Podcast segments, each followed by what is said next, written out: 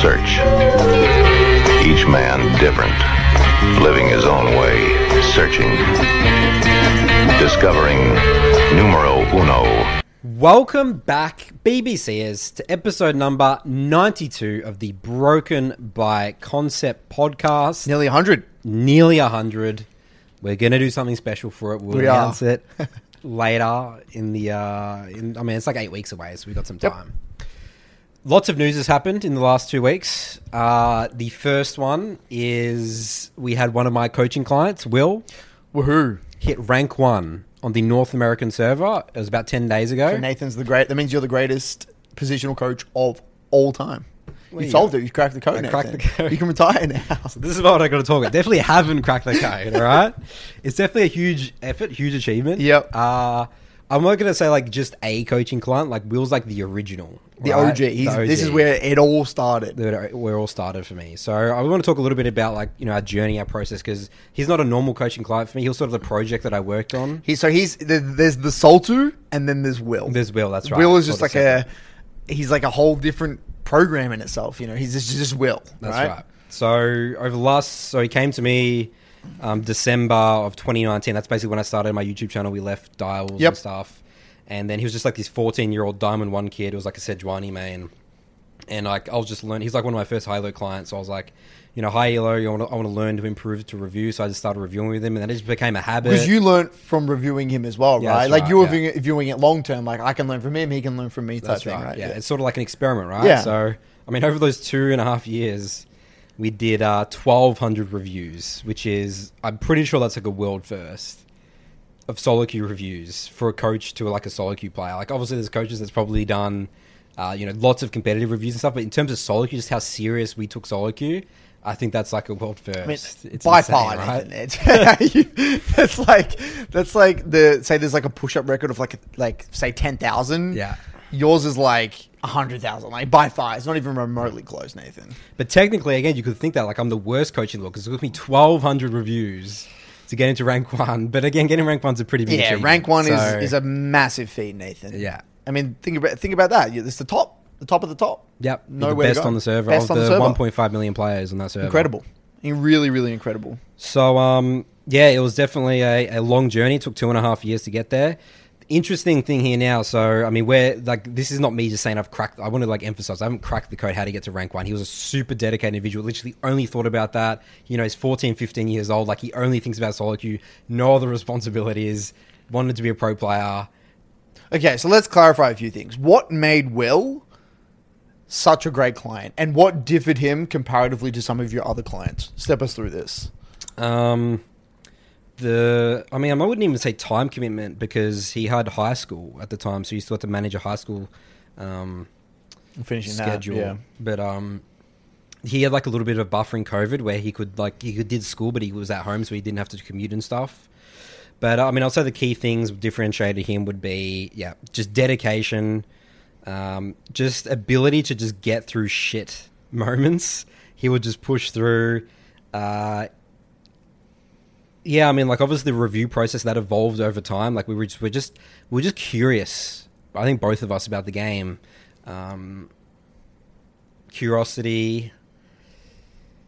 Yeah, just putting in. I mean, it's nothing Obsession, sexy. right? It was just- it Obsession. was just obsession. putting in the hours. You know, obsession. Put in the hours. He reminds me a lot of Shern, in, some, like young Shern. And to clarify, we spoke about Shern Fire a few times on the podcast, but back in the day in Direwolves, we use Fire as a great analogy because when we met him, all his entire life was the game. When he was going to, when he was walking back from, like, say, the office to his room, he was thinking about the game. When he's having a shower, he's thinking about the game. When he's eating meals, he's talking and thinking about the game. At every point of his day, he was thinking, living, breathing League of Legends.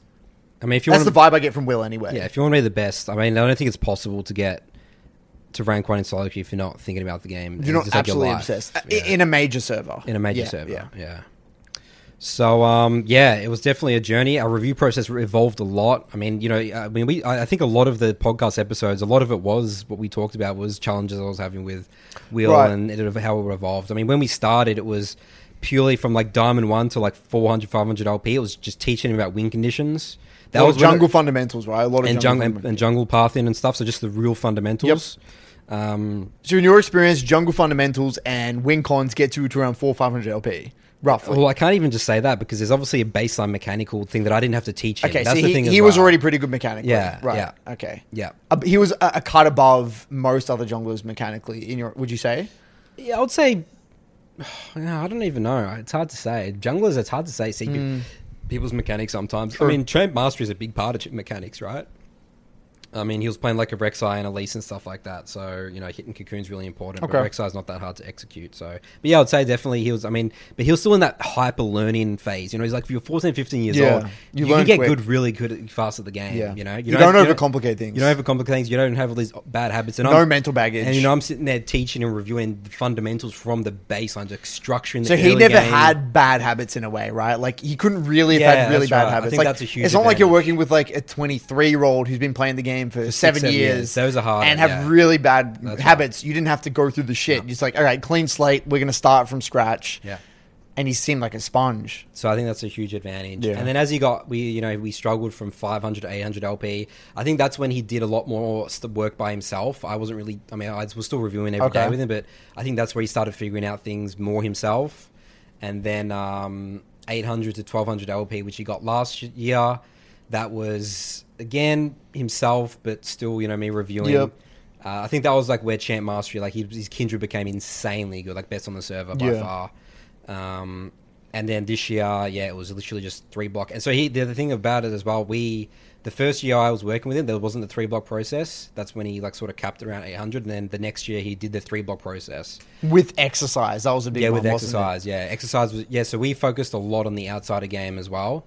Um, so I actually want to share some of my principles, some of the things that we sort of outlined. Like I just wrote these down the other day, just thinking about what did, what what are the key messages we sort of had in our in our sessions and in Yeah. our mentality. So what you've learned and across time. Yep. to how to get better at the game as a jungler. Again, this is a jungle perspective. So, um, some things I wrote down. So these are some. You know, we've been reading Ray Dalio principles, Yep. right? So I was like, what are the principles that I'll sort of following in, in terms of the, the coaching, my philosophy in terms of how to get better at the game?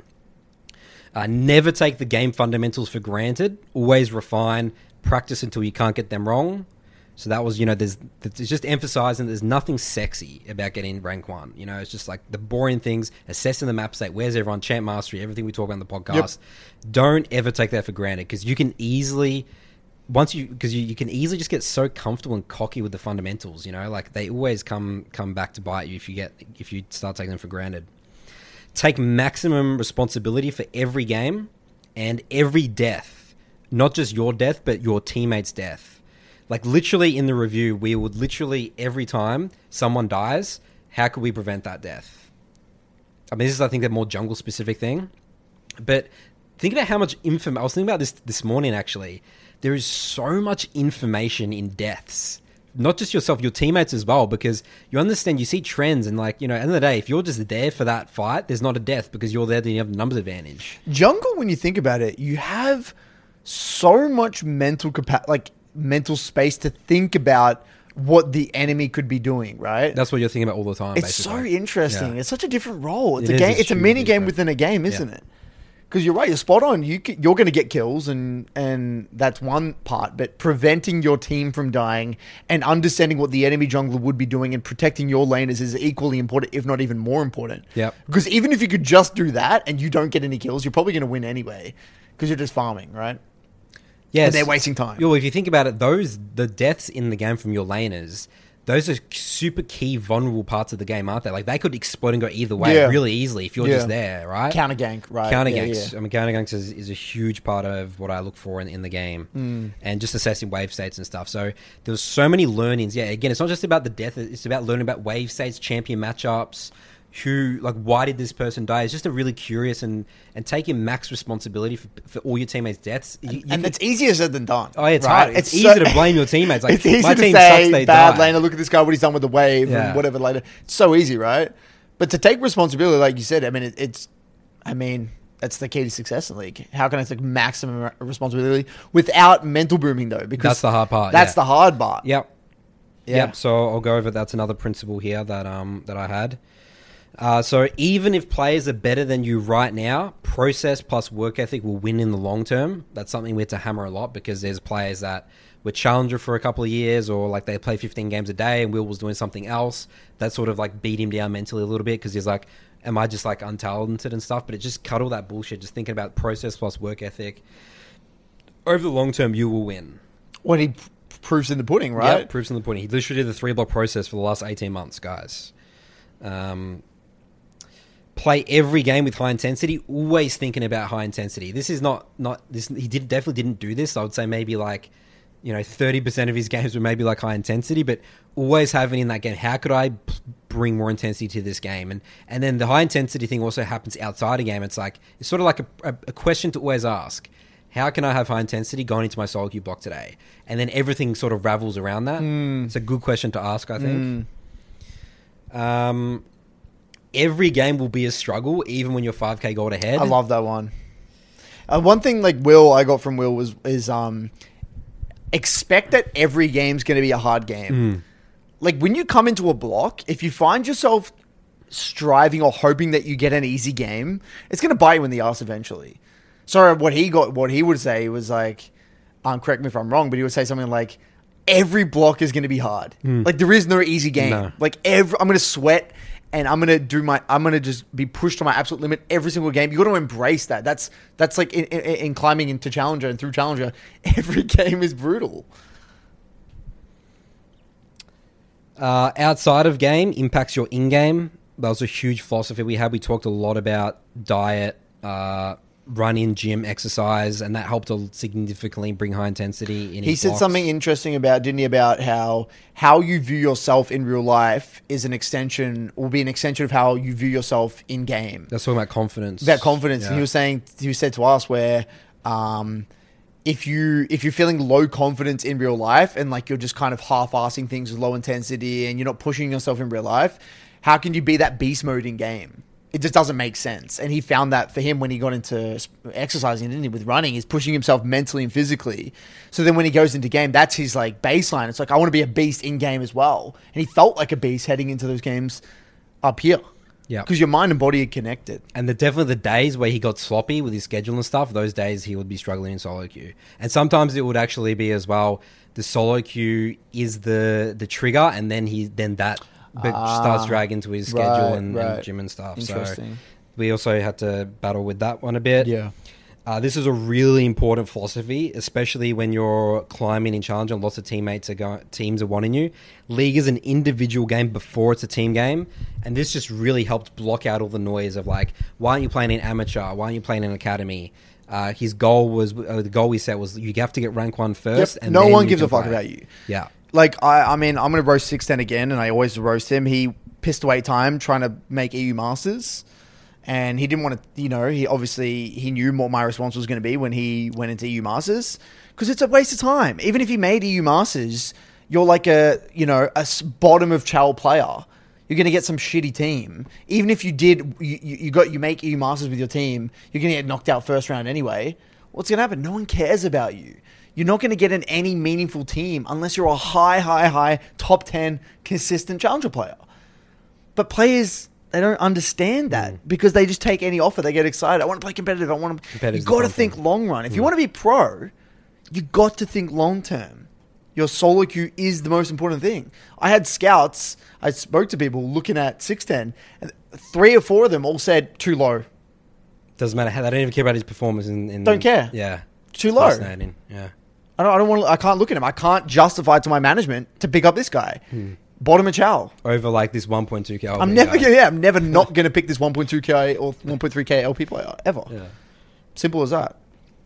So that was a really important one. I think that that was a huge advantage he had over some of his peers. That was sort Yeah, of like the, the junglers around. at like 200, 300 LP that he just flew past because they were just wasting time in uh, playing team. Well, because you don't not, you're, you get worse. Yeah. You don't just go nowhere. You actually get, Get worse. as a player. So you got to remember that. because the your your teammates' problems become your problems. That's what happens. People equals problems. Yeah. we know that. you just got to be focused on yourself. You know, again, that's not to say. That's why I said league is an individual game before it's a team game. The team game aspect is really important at the highest level. Later on, later on, later but right now that's the help focus. yourself first before you help others. And the last principle I had is just going into reviews and approaching the game with a problem solving mindset. If you don't have the answer, figure it out. And this is something where we definitely got into later stages in his in the journey where win conditions were starting to get really complicated in terms of like, you know, we pathed here this one game, like it sort of went okay, but like we bled too much on that side. Like should we have like spent more time there? It started to get really complicated. We just we had to get into a problem solving mindset sometimes. Uh, and it's just having, I think it was really important. Just approach this review. We don't know the answers. We're not fucking geniuses, but let's figure it out. I think that was a very healthy principle as well. We had. Interesting. Um, so that, those were all the principles. Uh, some of the challenges we definitely had as well was, um, well, like it sort of like was good and bad. Like so, we were pure early game focused in the first like year and bit, and then that got sort of detrimental because then we sort of like were having that end of review mindset too much, and we sort of just giving up on games. So we had to sort of work through that. We've talked, we had an episode on the podcast about the end of review process. You can look that up. Um, uh, we started sometimes just like going to the depths sometimes, and then there's more context we needed. Like sometimes it would speed up the reviews to a point where we should actually look at, at spend more time on some games. Really important to identify games, not to overthink. Some games are just like lost, and we could sit there and theorycraft the perfect thing, but it's just a bit unrealistic. That's also as well we had to identify the games that were just not that Well, important sometimes, to review. like with at least with my clients, like in those games where they're really, really hard, what I look for and my, the main takeaway is like the mindset. Mm. Like as long as your mindset is good and you're looking for the right things, they might not ever happen. As long as your mindset is poised and you're you're, you're trying to find those win cons, you're looking for creative angles. That's all I care about, right? That's Mm. what you're probably looking for, right? And if it doesn't happen, it doesn't happen. You got to move on. Absolutely. And then the other one was uh, we we I think towards the end of it. And I think that just the way because I just got better at the game as well. It was sort of like a side by side journey because I was like you know Diamond one master, Mm. Yeah. you know, and then last year I was like challenger, but I bent back, and now I'm back to challenger. Yeah. like just been talking about more flexible and creative in games. I think that's a, a mindset we developed later on, and, and I think that was really um, really important. Just adaptation, just obsessed with adaptation, and that's a huge part of my coaching style now. Talking about adaptation. That's it. one big thing I got from Will before we move on was um, he, he said a really interesting point. So I asked Will about how important was the meta, right? I said, how important is the meta for you in climbing through Challenger and Master Plus? And he said, meta is important, but he, it, not, and his answer was unique because it's not the way I viewed. He said, you got to, doesn't mean you have to change your champ pool. You got to change the way you play your champion in the meta. So let's say you play your champ pools like Elise, Kindred, Diana, whatever it might be, right? You don't have to swap your pool, but you have to you might have to alter your the your the pace of the way you play your champion. You might have to change your build and your setup. Like you might if you play Rek'Sai, you might go from Electro to Conqueror, or you might do a different uh, tankier setup to facilitate more. Whatever it might be, you still want to keep that underlying champ mastery because that's going to be the difference between you getting you know six hundred to eight hundred to one K is that champ mastery. And I found that really interesting. So, not, yes, meta is important, but not in the way a lot of people think meta is important. People think meta, got to ch- change my champ pool. No, how do I change the way I play my champion? Which I actually do resonate a lot with because I've actually incrementally altered the way I play my Cassio. I used to mm. play a little quite aggressively. I've altered now pulling waves a lot more. And I've even been playing around with Ghost. And I've naturally just adapted based off what feels good in the games, mm. which is actually super interesting. I did, I, he actually articulated what I was doing. And I didn't know You what didn't I was doing. I didn't doing. realize what I was doing, but that's what I do. I actually pick my champs and I stick with them, but then I alter them incrementally. I pl- different styles and I play my lanes in a different way incrementally as the season goes on. Yeah, because of the way champions are playing. Well, the new the new champs New are in the game. New junglers are in the game. I can't place the champs certain ways. It just it just changes. So I think that's a really beautiful way of articulating it. Yeah. Um, anything else? Yeah. So then the last thing I want to mention here. Uh, so yeah, he was he hit rank one, but now he's down to rank eight. So Mm-hmm. his name's No Invade, please. By the way, for people that want to know on the ladder, if you look, he's like rank eight right now, and we, we definitely need to go back to the lab because we reviewed it over the last couple of days and just back to basic mistakes, and that's such a like maintaining rank one and just getting it is Oh. two different fucking things, right?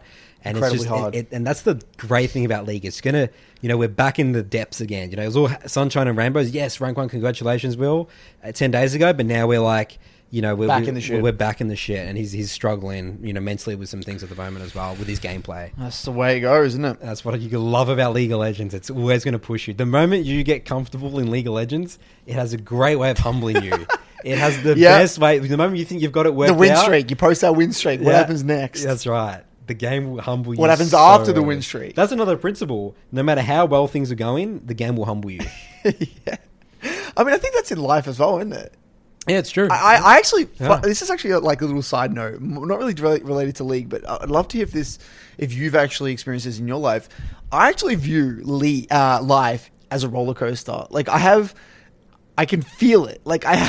you feel you going down. You feel yeah, you going up. yeah. So I have Yeah. these periods where everything's it's sunshine and rainbows. Yeah. I'm feeling good, sleeping well, just like life is going great. Hmm. And then I actually think about it, right? I'm thinking life's too good right now, When's and then go boom, out of nowhere something happens. Like I injure my back, or I get COVID, or like shit is the fan, whatever it might be, and then you, you, everything just goes bad. Everything goes wrong.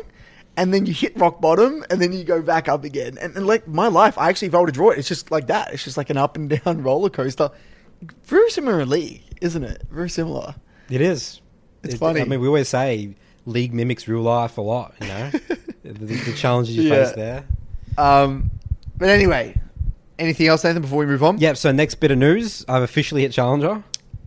I've been I've maintained it for the last week, so there's officially two challenger players on the Wow. couch here, and that Oh my was my goal for this season. You know, so Yeah. uh, I'll it's just maintaining. Yep. Now I, I, I'm pretty comfortable in my gameplay. Again, it, the game has a pretty good. It's couch humbling.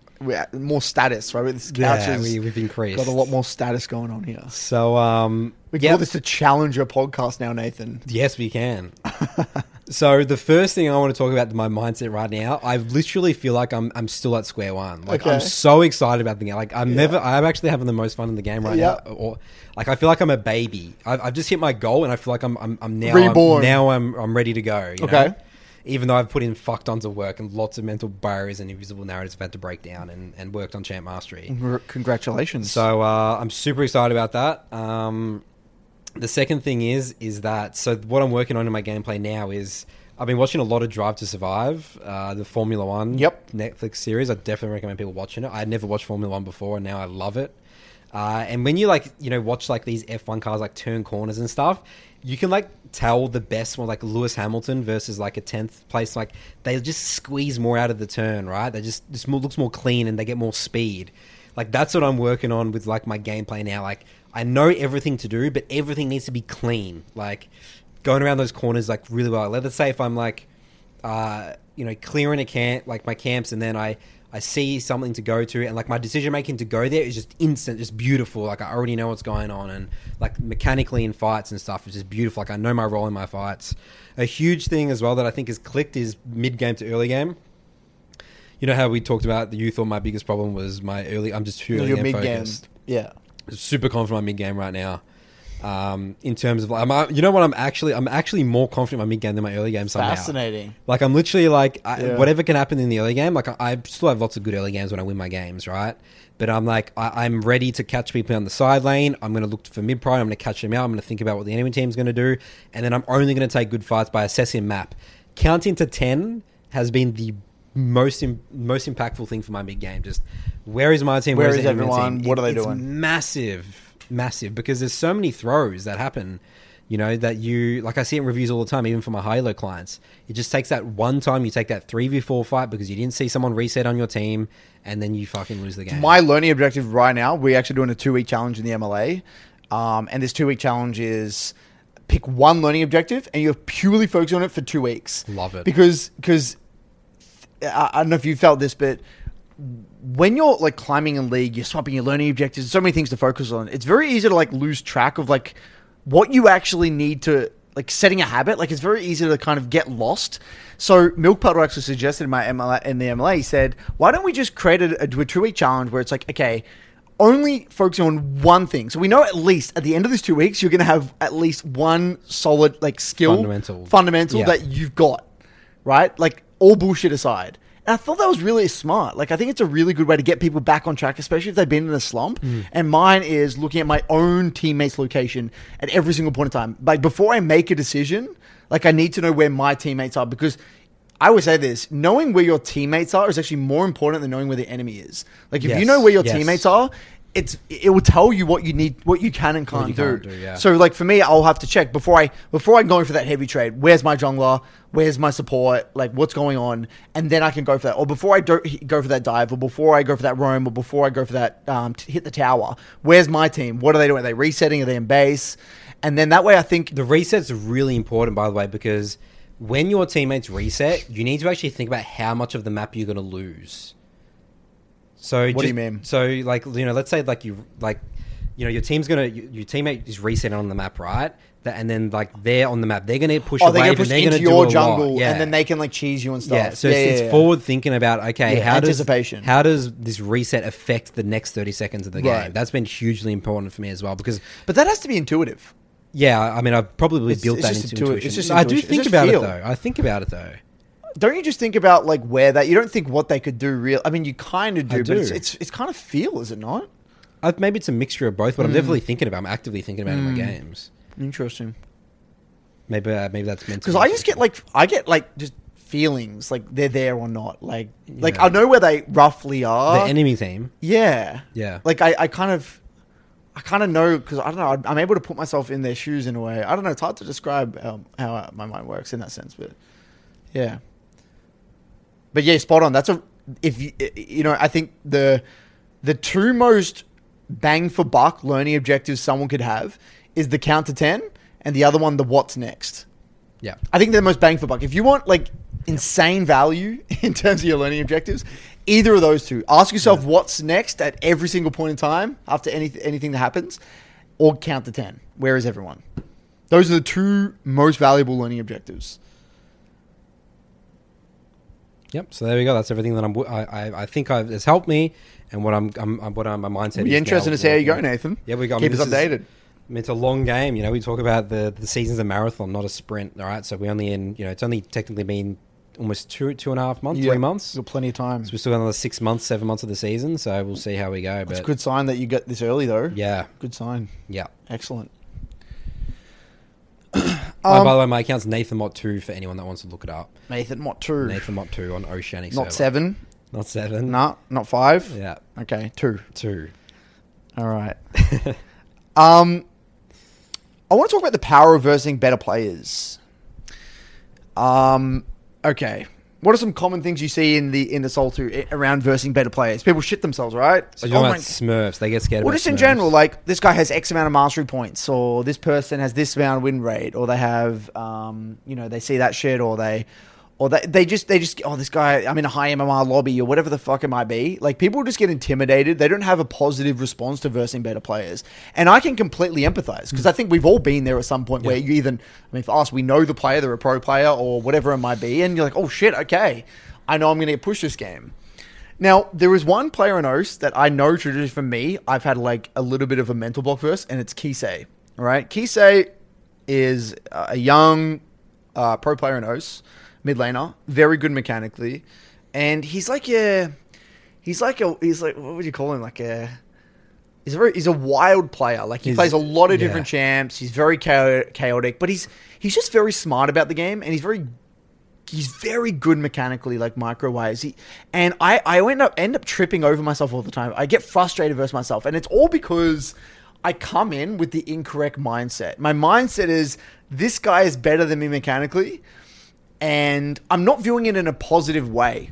Like I'm not viewing it in a healthy way. I'm viewing it in a way because I caught myself. So what I did, I popped into him, and I, I, I literally felt wrong. I felt off going into it, and I, I made a really stupid play that I would never make versus anyone. Not because he outplayed me. I literally just outplayed myself, Yeah. right? Embarrassed myself because you're playing against because I'm him. him. Hmm. And I reflected after that game. I said, Curtis, what's with your mindset? I actually just went within and I said to myself, okay, what am I? What was my mindset like entering this game? And I was really honest with myself, and I said, what if it, like when push comes to shove? If I'm being brutally honest with myself, it was I was I think I was actually insecure about my micro and my ability versus guy. Like I have these expectations about what I'm capable of, and in my mind, I'm scared. I was scared to get beaten that way. Like if I was brutally honest, and and then what I said to myself, I said, next time I verse this guy, I'm actually going to say, you know what? Yep, cool. He's better than me. I can learn from him. What a great learning experience. I told myself, I literally said to myself, I want to verse this guy again, and I'm going to switch my mindset completely to expressing my best self. And let's see what just have a crack, see what I can do. And this is a great learning opportunity. Pop into him next game, right? Boom. That's a great opportunity. The next game straight away. and I popped off. Yeah. And it was a, I had like three losing other people, but I went I think I went 15 and 2 in a Mm. losing game when everyone else was dying and I nearly like 1v9'd. And I felt like I was back to like what I what I could do. so that's just that change in Just mindset. that, that that just and, and and it's all my mindset shifted from I have to be like I, I I expect to beat this guy and I have to beat this guy at all costs to you know what? Let's just see what I can do. And if he be, if he's better than me he's better than me. Good on him. Thumbs up. Like like I let go of my ego. Like I just detached my ego completely from from like myself. Like I, I, it's like me as a player, and then there's like my expectations, my ego. I just got rid of it by telling myself over and over again that it's good to verse a better player because I can learn more. And no one gives a shit about you, Curtis. Like no, he doesn't care about how good or bad you are. Just go out there and have a crack. And it changed my entire mindset.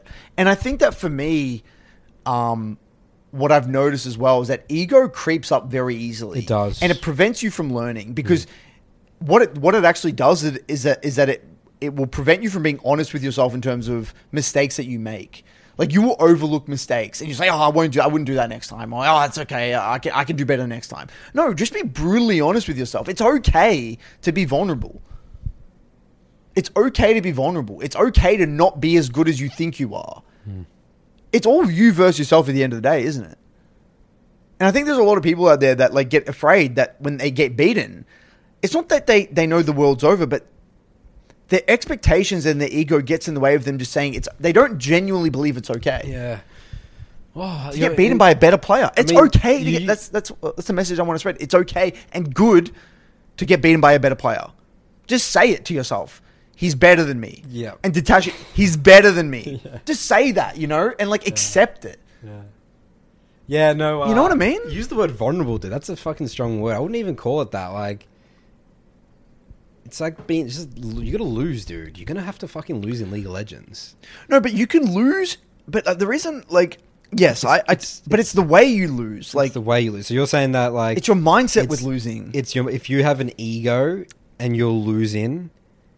it's it's uh, it's it's more painful for whatever reason. Yeah. because or, or actually you hide the pain because your ego's in the way and won't like i mean that's why people flame all the time right because they're just deflecting the Yeah. responsibility They think they're better else, than everyone else, yeah. but like they just don't you don't really get into the review Yeah. No. and, and what i mean by vulnerable nathan the reason i use that word is like i basically mean like peel all the crap like the shit like imagine like there's a shield over me like all this metal armor i gotta peel that off and then there's just me for who i am and like what i am and uh, the way that I use that is accepting reality. Like that's where I am right yeah now. yeah that's another way of framing it I I'm not happy with where I am right now. I want to improve, but this is the reality, and I'm going to take the learnings and I'm going to move forward.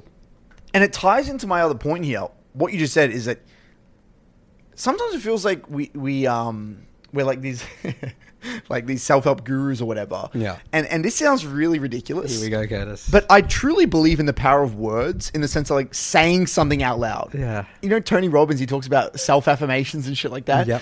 I, tr- I, I, I'm dead serious. Saying something can literally, it like, in a way, it distracts your brain. Like, there's like that version of your, I mean, Ray Dalio talks about it. There's the higher and lower self, very simplistically. It's an oversimplification of the brain, but the emotional self, And right? the control- logical. and, and the logical, right? There's emotional, logical. There's things that we have, like our emotion, our ego, and our, you know, all that, all that stuff there then there's our logical self. In in order to overpower the emotional self, I found that by like you can't just like will it. You can't do it through sheer will. You got to say it. Say it out loud. It's okay to get beaten. I'm going to learn a lot from this. I need to accept reality. It's okay. Like whatever you just said before. Like say these things, even though that sounds really ridiculous, say it in your mind or say it out loud. You will feel much better because you your brain has something to focus on. It's vocalized. It's in front of you. It's like it's it's like um, on F one when that guy, the CEO of of Russell, uh, um, of Williams, the new CEO of Williams Racing in F1, and he told that story about because he was a rally uh, coach. Is that story? yes. And he said he told the co-driver of the rally car to squeeze his balls Yeah. the driver because he was scared apparently, and he was scared about like not performing. And then he said, "He's like, wait, you sure? Squeeze his balls?" And the coach said, "Yes, squeeze his balls." And then and then like he's like, "What happened?" I'm like, "I squeeze him." like, was it was there something there? And he's like, "Yeah." He's like, "Good. Now tell him to use them." And, and, and he says, and the, the the quote he said after that was. People they Get- they get in their head they so get in their head too much. yeah. You just got to be Distract them. Distract them. d- Distract yourself from thinking or distract yourself from feeling and just just do it Hmm. you know like just do it and i like that and i resonate with that and i do that by talking to myself Hmm. like i'll literally say things out loud and it sounds ridiculous but it works. It does. so the power of just talking to yourself and replaying these key messages you know in Dire Wolves we had these key messages. Have these key messages that you can pull out of your pocket like a little jar of like these key messages and have them at the ready so you can repeat them to yourself. Boom boom boom um, it's okay you know i am not you know i am not this i am not uh, i am different to my level of play. My level of play isn't me. Um, it's not the end of the world if i lose it's Going okay back to the, the whatever it might be what we'd said for Will when he was versing players that were high elo or more talented. Uh, they are better than me now, but in long term, I will win because of process and work ethic. done beautiful And that, and like the moment those thoughts go- come in, that's where you boom activate. that's what you activate I have one. You said you struggle versus Kisei. I struggle versus M4A1. Yangpu is my son, is Yep. his name. And I had a huge ego as well because I'm like, this guy plays the game incorrectly. It's bullshit. He gets away with the stuff Yep. that he does, that he plays. But now I've switched my narrative to he's an incredibly just in- respect him respect, give yeah. them respect yeah 100% He's an incredibly intuitive player. He's going to make me do things I'm not used to doing, but that's going to make me a better player. yep That's that's Switch I that switched narrative. it. Yeah. and and you just got to give them the respect they deserve. Yeah. It's it, it- well, for some reason we're so bad at just giving people respect. Just give the goddamn guy respect. Yeah. He beat you. Well played, dude. Move Yeah. on. Yeah. Learn from it. I'm going to be here again tomorrow. I'm going to be here the, again the day after. I'm not Exactly going right. anywhere. I'm not going. You're going to see me again. You're going to Yeah. see me again. I'm not going. I'm not backing down. Yeah. You might be better than me now, but again, I'm going to follow this process. I Again, will be better. You see what you said again? That's not vulnerable at all, dude. That's that's that's aggressive in a way, isn't it? Right. So that's, I think that's Yeah, the wrong word. I don't, I don't like that word. Okay, I can see that. But yeah, that's just in my experience. I thought that was like an, a thing that uh, people can learn from. Um, and to flow on from that, I read something. I think it was in Ray Dalio's Principles book we're reading, and he spoke about um, how there is two types of uh, two two ways to read a sentence. Okay, so Nathan, I don't know if you know this, but I'm really bad with grammar and English. That was your worst subject in high school. I, I basically failed English. I'm shocking at English, Yeah. right? I, I barely wrote a, a- an essay over C my entire life. Like, no, if I try, and I tried, like, I'm really Curtis bad. actively tried. He I tried actively to tried. I practice mindset. essays all the time. I still can get over a C, dude. Yeah. really bad. Yeah. So, um, I've re- in my and it, I get roasted in my Midland Academy Discord all the time. Really, for saying things. No, because I can't spell and I can't. I, I can't. My grammar's terrible. Really? I can't there and there. My there's are wrong. I don't know how to spell basic words. Without that's autocorrect, I'm I'm literally you couldn't understand me, right? So I'm shocking. And this is trying, That's right? awesome, So anyway, Ray Dalio in the book talks about how it's very common with people who have a lot of grammatical errors and, and struggle with spelling. They have a very unique way of um, viewing sentences. So when they read a sentence, they read the sentence holistically. That to make they look at the meaning rather than the specifics. Mm-hmm. So when I read a sentence, I've actually noticed this, and when I read books as well, I will I kind of skim over words and piece together the sentence as a whole. Because you already know what they, they're trying to say. Yeah, I get- I get what they mean. You know what that there and the there means. You Yeah. want to like be like, it's an EI. And I skip over that. Like I don't even look at it because it's not important in the grand scheme of understanding the sentence what that person means. So when I type something, I'm trying to get across a message or like an underlying message rather than the specifics. But there is there's other people that are very particular when they when they when they read and write sentences, they they go piece by bit. It's like uh, it's this, then this, then this. They kind of they kind of piece it together as they go along. And this is something that's just it's just the way you learn, and it's just a, a brain. It's up in your brain. It's just a, uh, an individual personality trait, right? And the reason I'm bringing this up is that I think that this also potentially extends to league. in the sense that I think there are people that um, think very holistically, naturally about the game, and I actually think this has actually flowed on to the way I viewed League comparatively to other players. I never knew the numbers or anything in League. I couldn't tell you. I, I literally couldn't tell you how often minions respawn. I wouldn't even I, when I first started coaching, even as a pro coach, I couldn't tell you anything to do with numbers. I wouldn't even tell you. I couldn't tell you how much they costed, what the passives were. Um, how often minions spawned, how many minions were in each. Like I would barely just the basics of the game, jungle camps, how often that I wouldn't know jack shit. Hmm. But when I'm in the game, hmm. like I can feel it, and I hmm. can I can get a sense of how the game is flowing. My understanding of the game holistically was very very good. You remember when I was even playing as a pro, I would tell people how to play the macro game because I understood. I could piece concepts together really, really well. And I've never been that player that has cared about going in practice doing, doing the combos and calculating the damage and the differences between items. I don't give a fuck about that. I care about like holistically how is my lane going to play out? How does this affect what's going to happen in 30 seconds from now, in a minute from now? I'm very cerebral in that sense. That reflected your champ pool, Galio, TF. TF. And even before that, I was a control mage player as well. I was never that person that wanted to like get into the details and know the perfect all. You know, the Katarina. the Qiyana Kat. Yeah, Yeah. like I, that was never me, right? Zed. Yeah. So I think that um and I've noticed it in my coaching clients. There's people that are very like specific in the way they want to learn the game and like even the way they play the game. And um and then there's people that are very cerebral and they think very holistically about the game.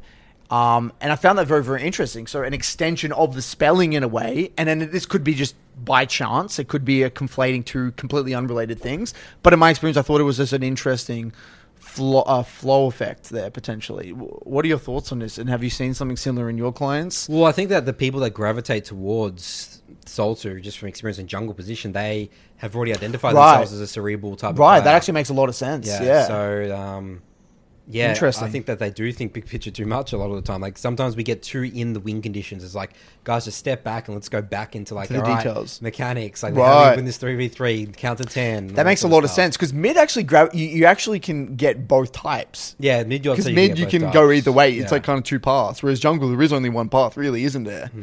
That's actually fascinating. The role Well- actually is a filter in itself, isn't it? Yeah, there's definitely some players that are like you know they're they're very on the I'm the they get they come insulted. They're the solo carry. I'm just gonna win fights. I'm gonna be super Right. fed, but very the outliers, few. but they're outliers, Yeah, right? Yeah. yeah. they're usually the younger kids as well. and they probably don't even they probably didn't understand that jungle wasn't that role. the Like first maybe they are yeah. theoretically better suited to another role. yeah, potentially. You know, who knows? Maybe Mm. they've just stumbled into jungle f because their team needed one when they we group of friends and they stuck with it. But in reality, they might have been a better mid lane or AD carry or whatever it might be. Yeah, I just found that really interesting. So it's definitely a thought experiment that people can potentially go through. Is there anything else you want to cover, or do you want to get into the mailbags? Uh, so my last one is I've seen a little bit of a. Sometimes people vent on uh, my Soul 2 Discord talking about oh, they played played a game and it was just such a waste of time, you know, and stuff. And you know, I just Like, what do you mean a waste of time? Like, as in, like it was a 15 minute, like, t- like what do you mean? Yeah, or would it just be like a thirty percent loss, or like uh, Yeah. you know, someone literally was just you know just trolling from draft Yep. and stuff, and then it went through or whatever. Yep. And uh, yeah, I mean the the way that I view it is, uh, you know, I just I just read that it's like, well, you know, the talk about the solo queue contract episode. It's just part of the contract. You're gonna have think about how much time we've probably wasted in league. Oh, it'd be thousands, thousands of hours. Thousands of hours, right? Yeah. That's just the cost to pay. And you just need to again think, get out of that short term thinking. You don't. You, you can't give it weight. Yeah, you can't Like, give it any weight. That's people right. You can't talk about you it. You can't talk Don't about even it. talk Pretend about it didn't Yes, happen. Yes. As weird as that is, just Yeah. you cannot give it a single bit of attention. Love it. Yeah. People don't get the co- the consequences long term of just even Saying posting that, that. this game's that's- a waste. Yeah. It's a Oh, of you know, time. they post that little screenshot of the thing, and I look at this new, new, haha. I mean, I guess a quick fifteen. The, the fact that you've gone through the process of like screenshotting and typing that, that's already you've done long term damage there. Yeah. It's- you got to, you got to. When I'm in a game that like looks like it's just going to be a bit of a waste of time, Just move on. I've already moved on in my head. Like Yep. I'm just ready to. I'm already thinking about big picture about my journey, thinking about what's going on. Yep. You know, this is my block. What's my schedule for the rest of the day? Should I play another game in my block? Like that's what I'm thinking. Forward thinking. Yep. No point dwelling on it. It's over. Move on. So I thought that was just an important one. That's something we should add to the solo queue contract. Yep. It's just part of the journey. It's part of the game. It's part of the improvement process. Totally agree. All right, we're going to jump into mailbag. Away we go.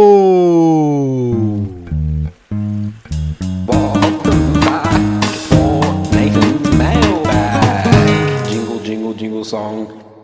All right, first question here comes from Brian. Title of this email is Switching Champs to Build Intuition. Hello, Curtis and Nathan. Big fan of the podcast. My friends and I have been getting a lot out of it in our solo queue journeys, and it's been really helpful for me personally in terms of improving my play. I was watching Curtis's video about intuitive versus analytical playstyles, and that raised a big question in my mind. You both put a lot of importance on sticking with a small champ pool for good results, but Curtis pointed out that League is a primarily intuitive game with some analytical elements. As an anal- analytical style player and a dirty, dirty Malzahar one trick, that says to me that I'm not playing the game optimally.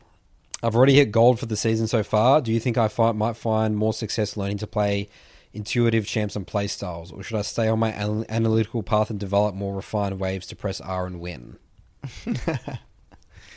It's a tough call. It really is, isn't is. It's a tough call. I mean, look, like I said in the in the in the video, there's always crossover champs that aren't like those hardcore intuitive chat like champs.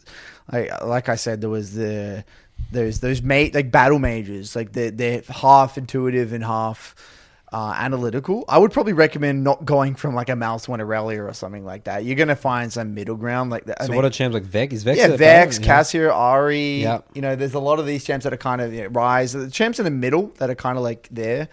Um, if you kind of want to make that jump, I think it will be painful in the short term, but in the long term, it will do wonders. Um, you're gonna have to bite the bullet in the short term, but yeah, I, I do think if if I were to go back in time and redo my journey, I hundred percent would have kind of manned up and and got out of my comfort zone and played a champion that really made me uncomfortable. Like I did it eventually, but it took me way too long. I should have done it like two seasons earlier than I did. Hmm. But I was just afraid and I was like, oh no, I want to stick in my comfort zone with the mages. And I when I finally picked up Zed after how five years of playing the game, I'm like, wow, I got way, way better. It was a terrible 100 games though. Yeah. it was the worst 100 games of my life. But when I got there, I became a much more well-rounded player. Yeah. That's my advice anyway. That's the exact same journey as me. I was a tank player, right? I started off as a tank player, and that bit me in the ass uh, big time. It bites. If you play the game for a long time, I mean, we don't know if you will. Um, if you're interested in playing the game long term, then yes. If you're in it for the short term, probably not. So yeah, both me and Nathan are actually very similar in that sense. We kind of screwed ourselves by not swapping our pools earlier. All right, moving on here. Uh, Daniel. The title of this email is Toxic Expectations for Myself Ego. Hey guys, I first wanted to say that the podcast is always an amazing listening listen, even being a non mid slash jungle main. For context, I'm an ADC main who has plateaued around Diamond 1 Master for a couple of years now. I've recently realized that I have this idea that for me to be this truly great player, I must be able to play whatever champion becomes meta, or I'm just bad. For example, right now I lose a lot of games as Jinx, but I have much better success with Jhin and Ezreal, while also having more fun, enjoyment. Even though I don't have any plans of ever going pro, I want to be a challenger player who can play whatever becomes meta at a high level, uh, as that's my belief of what it means to be a great player. I hear you guys say on the show a lot that meta is important once you go to Masters and beyond, although I can't help but feel like I go through this cycle of picking up a new meta champ, trying my best to improve and focus on myself, then playing a few hundred games without nearly as fast improvement as I'd like, burning out and taking a break from league, repeat process after meta changes. Am I expecting too much of myself? Am I making this game more unenjoyable than it needs to be? Also, don't understand the fine line between being as competitive as I can and also enjoying the process. It feels like being competitive and having fun somewhat contradict each other. Any help would be appreciated. I think we use Will's advice. I think Will has actually hit the nail on the head. When the meta shifts, okay. So I, actually, I want to I want to say something from a mid perspective, and then kind of weave it in with what Will said, and then you can go from there. Okay. So number one, you don't. You're never going to be a well-rounded player like play a lot of champs and get to challenger high chal. That's never going to be the case. That doesn't exist. I spoke about that about in one of my YouTube videos. Uh, the way it works, Daniel, is that you get high elo first with a small pool. We're talking like chal, right? High chal, mid to high chal. Then you can expand from that point. But even then, the top challenger players, like the you know the best ones, they actually don't. Um, I mean, a lot of them play cycle the same five champs over the past three to four seasons. I made a video talking about that. The second thing for mid lane, what I recommend is that you have kind of like a core three that are going to be your babies. This is, I mean, core two, core three. These are going to get, or you're going to get basically all of your LP with these three champs, right? But in Master, because the meta is a thing and it's quite important, um, I do recommend for some players to have a fourth and fifth, but easy to execute and potential meta champs that you can swap in and out. That is a thing. And I know Six Ten has had success. I think Mysterious has had a uh, success with that. You have your core two or three. That's you're going to play majority of games, and then fourth and fifth they kind of rotate. Um, but you're still going to keep that core three, usually long term. Now, I do want to kind of tie this to what Will said because I think this is probably the most pragmatic advice you'll ever get because we'll literally use this and got rank one. You don't change your pool with the meta, you change how you play your champions. So for me, right, I haven't changed really. Like, I changed my pool at the very start of the season. But as the meta shifted, it went to like Karma meta, and there was like Ryze a lot. There was LeBlanc. There was all these metas. So even this, this season so far, I didn't adapt to any of them. I just changed the way I play my champions. So, what I would recommend is don't try and be this well rounded playing every single meta champ as it swaps. Stick with your core three for whatever it might be. Get extremely good at them, and you might have to alter the builds that you go on some of them in the meta. You might have to go a different Jhin build, or you might have to go a different Ashe build, or whatever it might be. You might go on hit to crit, or whatever it might be. That is a much better way of adapting to the meta rather than doing this whole shenanigans of swapping your champ pool every three weeks. Um, anything to add on to that, Nathan? Uh, he- the title of this email is "Toxic Expectation" for myself. I think he has got toxic expectations. Yeah. he's the way this email is written. The only time you would ever pick up new meta champs is if you're literally a pro player in like you know EU Masters or thing where Yep. you're where you're you've already already had success and gotten to like one KLP or Yep. you know top ten on the ladder. Right, you have that knowledge and that ability and that confidence to to play multiple champs. So you're just not there. No, you're you're still there. learning the game at Diamond One Master. You're still you know you obviously have great foundations, but you need to now go in even deeper on those foundations. Champ mastery is going to be the difference. We Yeah. keep saying this. Champ mastery is the difference. Yeah, for me getting into Challenger, I just played Rek'Sai, Xin Zhao. Um, I recently expanded to Volibear. And what else did I play? At least you play at least. I did a little bit of release. No, I didn't play Hagram. Yeah, holy shit. I literally basically, I only played Rek'Sai and Xin Zhao. It was basically. Rek'Sai and Xin Zhao. Yeah. Yep, yep. There you go. Yeah. Um, and the last thing, the fun thing, yeah, the game is going to be, you're going to be miserable, by the way, if you keep trying to expand your pool. The game is the most fun the more champ master you have. Yep. That's the way it works. That's why I'm having the most fun right now in the game. So I don't think they are different. I think the way you're going about it is very unfun. As if you ha- develop that champ mastery and think long term and actually get into the details, that is fun. Figuring out creative ways to win games with your champion is one of the most fun things you can do about the league. That's why a lot of people want trick because it's actually a very fun thing to do, isn't it? It's like, well, I'm Zin's out of this game. If if I didn't have any mastery, I'm just going to auto lose. But given I'm so good as in, I can maybe adapt my build and like creative paths Yep. and all I'm this stuff. thinking about am I rolling team fights? Do I play front to back? Yep, am I play looking my- use my? R differently. There's so many questions to ask when you know the champion. You know how to win games that look bad as well. you It's know? a different ball game. It's a different ball game. Yeah. Something to keep in mind, Daniel. It's just yeah, you add in that, that level of the game that you just won't get learning new champs because your your your mental stack's full. Yep, that's right. You can't think holistically about the game. Yeah, yeah. I mean, definitely the way that I view the game now is literally my champion is my tool. This is what I can do with my tool, but then I need to put that into the bigger picture of what, what my team is doing, what the enemy team's doing. Yeah. and that's that's the way that I view the game now, which took a long time to develop, but that's where you need to get to. You need to think about the game holistically. All right, next question is from uh, Vincent. Hi, Curtis and Nathan. Thanks for the podcast. I listen to it every day driving to and from work at the hospital. My question is, what are your thoughts and best advice on climbing in top lane this season? I'm a Camille main Diamond 4 peak, but this season I'm a filthy hard stack plat 3. My other champs are Sett, Aatrox, Yorick, Darius, and Darius and Quinn, but mainly only play Camille and Blind Picker every game. My wave management and trading are solid, but I struggle heavily with jungle tracking and find myself dying to ganks, and this leads to me playing weak side on Camille, which is not ideal. My playstyle heavily revolves around split pushing, and I often have low damage after the game, but highest damage to turrets. TP is hard nerfed this season, so is it worth a TP to land on cooldown pre 14 minutes? Oh, it sounds like the champ mastery thing is good. Mm-hmm. Um, I don't know about like. I mean, I think it's good that you have your your baby, right? Camille's your baby. I think that's really good. I think it'd be nice to complement that with maybe two other champions, um, champs that maybe fill some of the bad matchups for Camille. Um, I mean, look, at the end of the day, we don't know about the journey climbing through top. So, I, I mean, the only advice that I would give is.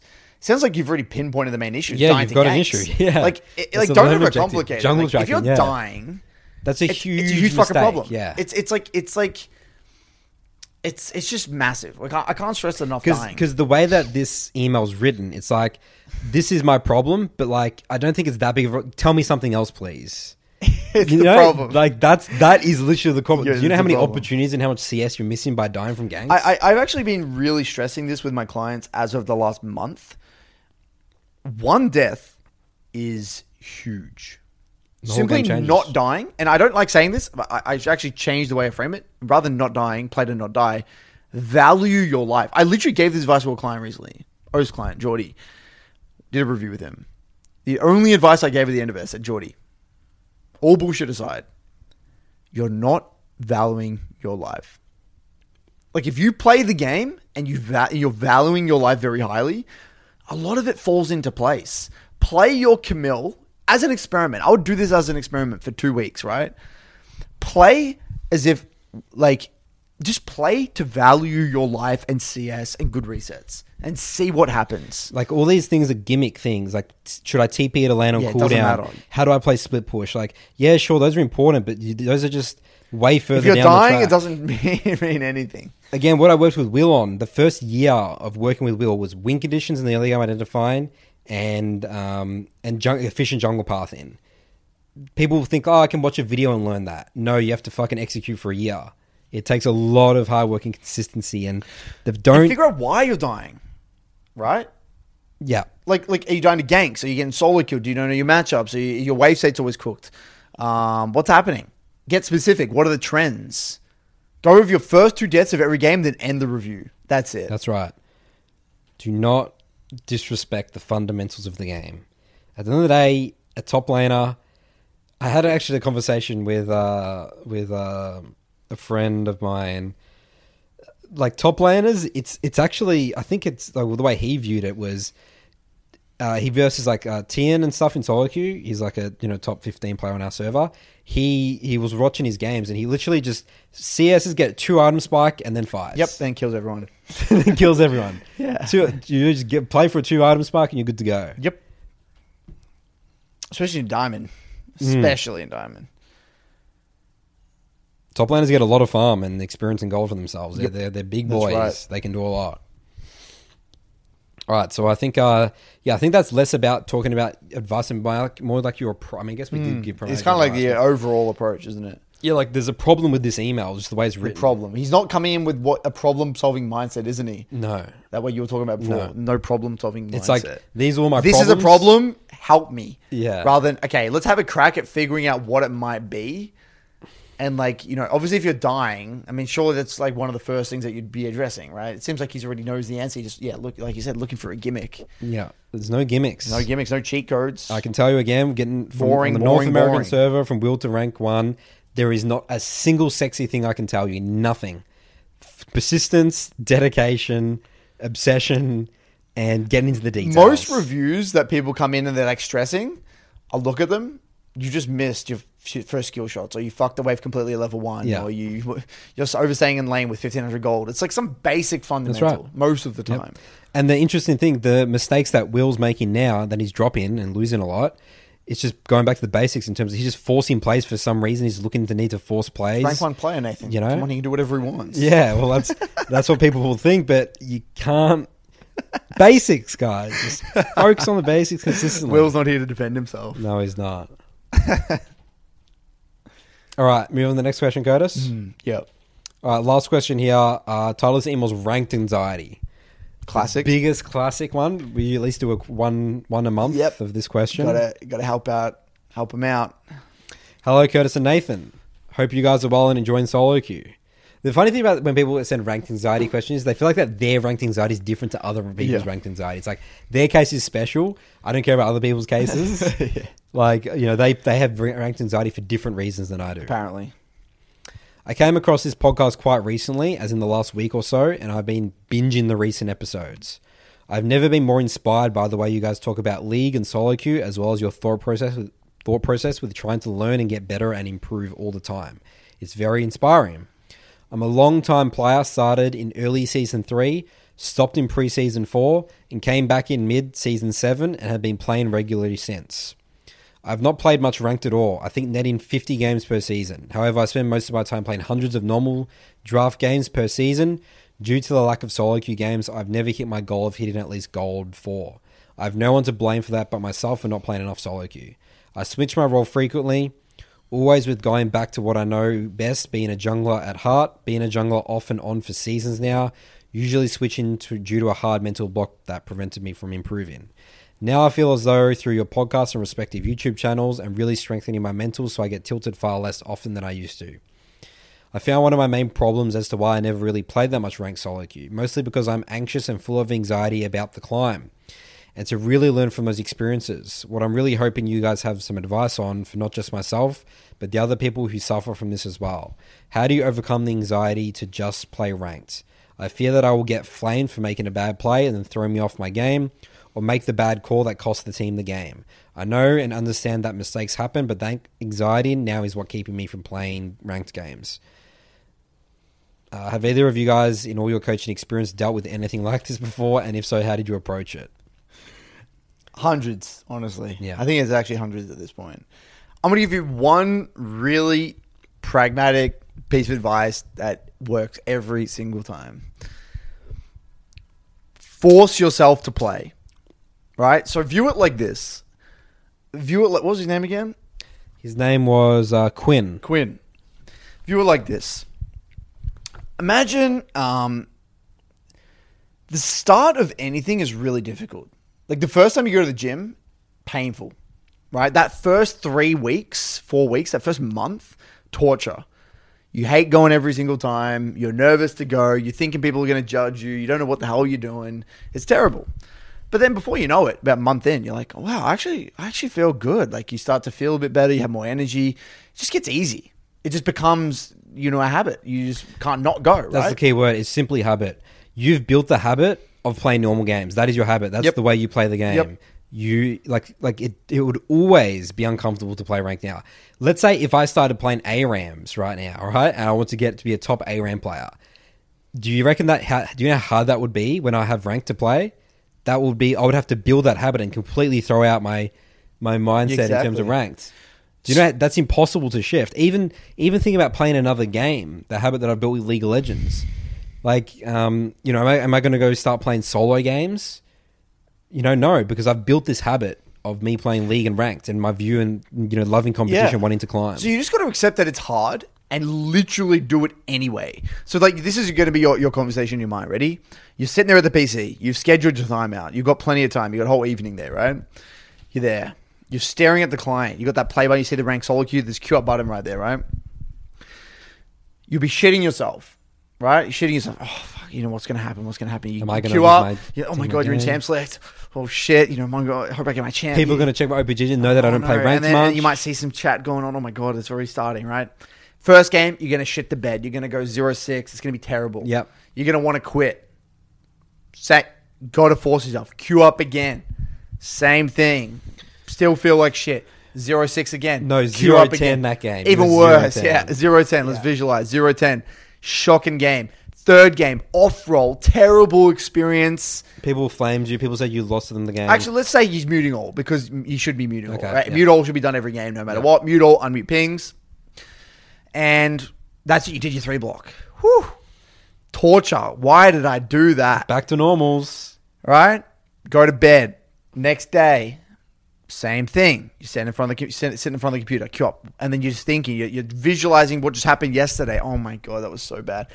You going again, boom, zero four, terrible. Second game, secondary role, shocking game. Now you're zero five at this point. Next one, you don't want to, you don't want to queue up for that third one, do you? At all? Terrifying. Get your game, and then you lose again. You lose in 15 this time. Zero six. Why play? Uninstall. Go back to normal safe place. Let's go back to the normal game safe. No one's going to judge me here in the normal games. I got no rank. Uh, uh, and I've played, you know, that's my comfort zone. six years in this thing. Yeah, everyone's chill. I Everyone's know, I know what to expect. I know what, what I'm comfortable in it. right? Everything is going to be telling you to not play again. Don't you dare, Quinn. Don't, Quinn. Be you know, be careful. Don't go there. Don't go there, Quinn. Go again anyway. Kick the go- kick, kick the door down. Go in again. Now, by that twelfth game, if you can get to game twelve, you get to game fifteen, it'll be a piece of cake. Game 18, game 20, 21. Simple. You won't even, it'll just be, you're going, just walk into Just the another office. game. This is my office. This yeah. is it. You're the dojo as per usual, and you'll start to develop the champ mastery, figure out trends, and you're in the thick of it. Before you know it, you're you're in the you're in the thick of the maze. There's no turning back anymore. You're in. You're in the deep end, You're locked in. and you're all good. Smooth sailing.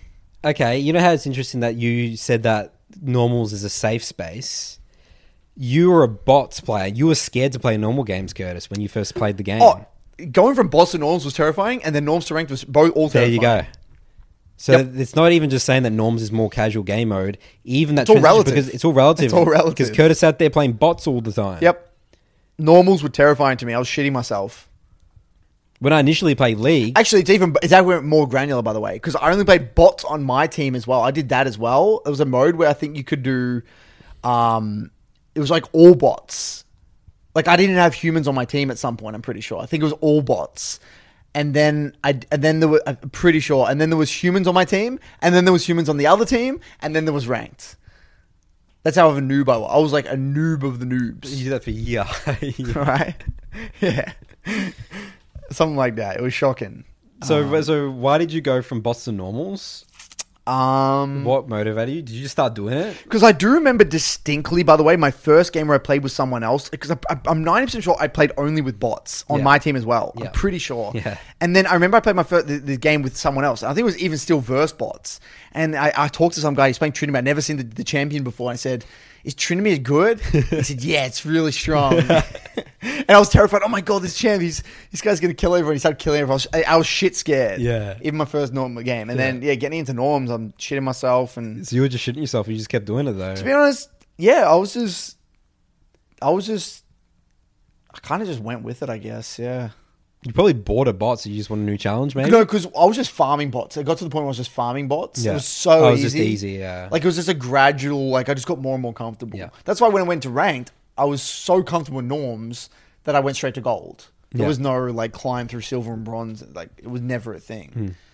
Hmm. Um, that was a very unique journey though. Yeah. So yeah, I mean, it's all relative. Yeah, it's all relative, and you just got to build that habit. You know. That's the most actionable advice I'll give. Yeah, I like it. Just embrace It's gonna the suck. suck. You're It's gonna, gonna suck. suck. You know how you said that these fears, you know, that you're gonna lose your team, the game, you're gonna get flamed. Yeah, they're gonna happen. Correct. Cool. That's, That's- one game in, in a thousand games. Who gives a shit? How many times people lose games for you? It doesn't matter. That's right. Does Uh, not matter. The stuff that you said that here, I get, I get that all. I get. I'll queue up for my block and I'll do that. I'll lose a game for my team and I'll get flamed. part of this whole Hugh experience. It doesn't even Develop the mental resilience. That's right. You're gonna ruin someone's day. I love doing it. It's my favorite part of my day. Me too. I love queuing up and losing the game for the four players, four teammates on my That's team. correct. But that's the only way. And you they will repay the favor at some point back, That's and that's right. all good. That's right. It's a handshake. It's like it's kind of like a like a it's kind of like a loan or whatever. It's like, your turn this time. Yeah. I'll, I'll carry the next one. Yeah. You can do that So one. you shout me this game, and I'll shout you the next one. Yeah. It's like that. yeah, it's like when I'm playing with you, dude. Yep. you know, sometimes you'll carry me, and sometimes like I got to bust my balls to carry Curtis. Yep. Yeah, like he just doesn't know what he's That's doing in this right. game. You know. Vice versa. All right, that's the end of the episode today, Curtis. Excellent. Good work, everyone. Good to be back, and we'll see you on the rift.